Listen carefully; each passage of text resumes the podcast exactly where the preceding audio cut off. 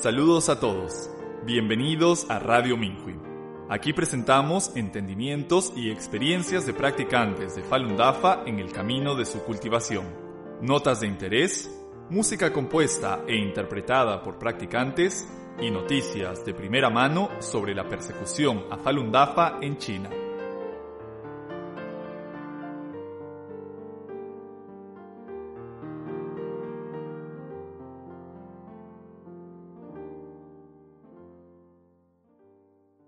En esta edición les presentamos una experiencia de cultivación titulada Aclarando la verdad desde un ángulo diferente, por un practicante de Falun Dafa en China.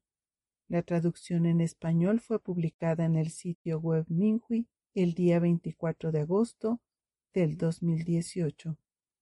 Creo que cuando nos encontremos con personas que no están dispuestas a escucharnos hablar sobre Falun Dafa y la persecución, no deberíamos discutir con ellos. En cambio, es mejor acercarse a ellos desde un ángulo diferente. Hacerlo puede lograr resultados excepcionales. Por ejemplo, hablé con una señora mientras estaba sentada en un banco en una tienda de comestibles.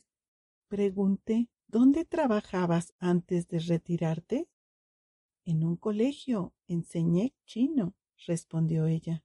¿Eras miembro del partido? le pregunté. Sí. Luego cambió su tono y dijo Cada vez que me siento aquí, siempre hay alguien que me habla de Falun Dafa, lo cual es inútil para mí. Luego me preguntó ¿Practicas Falun Dafa? Yo respondí Fuimos colegas. Yo enseñé historia, idioma chino y música. Durante esos años, tú y yo trabajamos mucho. Los salarios eran bajos y las cargas de trabajo pesadas. En los últimos años he estado reflexionando sobre cómo me comporté en ese entonces. Cuanto más lo pienso, más lo siento por mis exalumnos. Ella pareció sorprendida. ¿Por qué sientes lástima por tus estudiantes? Enseñé esas materias por más de treinta años, respondí. También les enseñé cómo comportarse. Pero ¿cuántas mentiras les dije? Ella estaba desconcertada y preguntó ¿Cuáles fueron las mentiras? En 1960 enseñé un curso de historia. El PSC, Partido Comunista Chino, afirmó que expulsó al ejército japonés de China durante la Segunda Guerra Mundial y que el Partido Nacionalista no combatió contra los japoneses.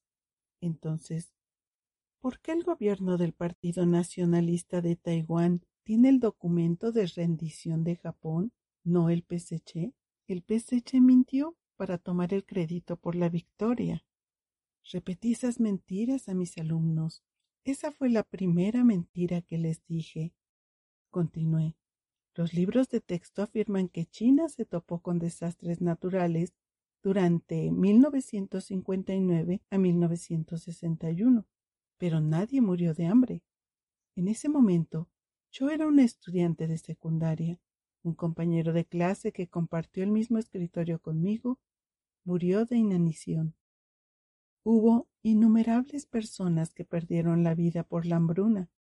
En realidad, no hubo desastres naturales durante esos tres años, solo desastres provocados por el hombre. El PSC había ordenado que todos refinaran el acero. Grandes cantidades de cultivos se dejaron en los campos para pudrirse. El PSC envió soja y otros alimentos básicos a la ex Unión Soviética a cambio de armas.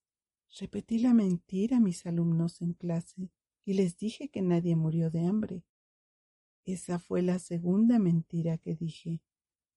Pasé por una tercera mentira. En 1958, el PSC anunció que el rendimiento de la cosecha de arroz era de sesenta mil kilos por acre. La maestra de mi clase nos dijo que era falso porque ella y muchos otros estudiantes habían trasladado todos los cultivos de arroz a un lugar. El departamento de propaganda tomó una foto que se usó con un informe falso. Aunque sabía la verdad, repetí esta mentira a mis alumnos. Añadí, El 4 de junio de 1989, jóvenes estudiantes universitarios exigieron medidas anticorrupción y democracia. La represión fue sangrienta. También les dije a mis alumnos varias veces que no mataron a ningún estudiante en la plaza Tiananmen. Durante esos años inculqué las mentiras del PSC en mis alumnos, pero ahora sé lo que es el PSC. Ahora mi conciencia está completamente despierta. Es por eso que dije que lo siento por mis alumnos. La mujer respondió Puedes disculparte con tus alumnos. Creo que eres una buena persona. Yo sabía algo de lo que dijiste, pero no todo. Por su expresión, sabía que ella entendía la verdad. Luego hablamos sobre Falun Dafa. Comencé. Los practicantes de Falun Dafa solo quieren contarte sobre los aspectos de la persecución que no puedes conocer de otra manera. Falun Dafa es una práctica de cultivación que enseña a las personas a ser buenas y considerar a los demás primero.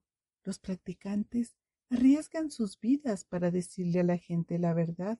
No queremos que otros cometan pecados porque han sido expuestos a las mentiras del PSC. Cuando el PSC caiga, no queremos que otros sean arrastrados con ellos. Ella escuchó atentamente y se conmovió.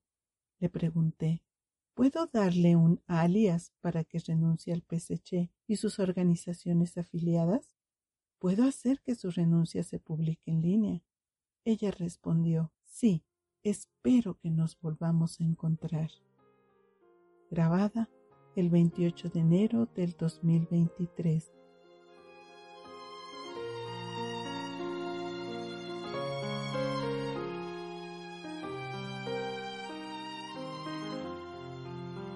Gracias por escuchar Radio Minhui.